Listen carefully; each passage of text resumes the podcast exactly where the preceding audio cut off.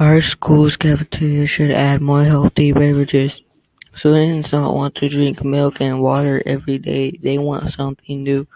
Drinking other beverages can make students stronger and healthier. It might make other students sick because they are not used to it.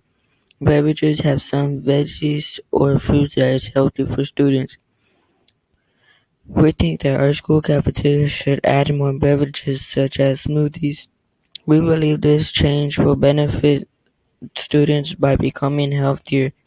Another major reason we suggest this improvement is that it will encourage students to drink more beverages to get healthy and bigger.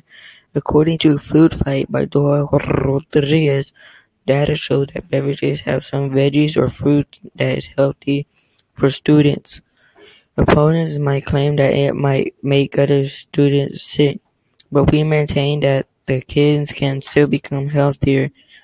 For these reasons, we firmly believe that our school should consider improving the school cafeteria by adding more healthy beverages instead of milk and water every day.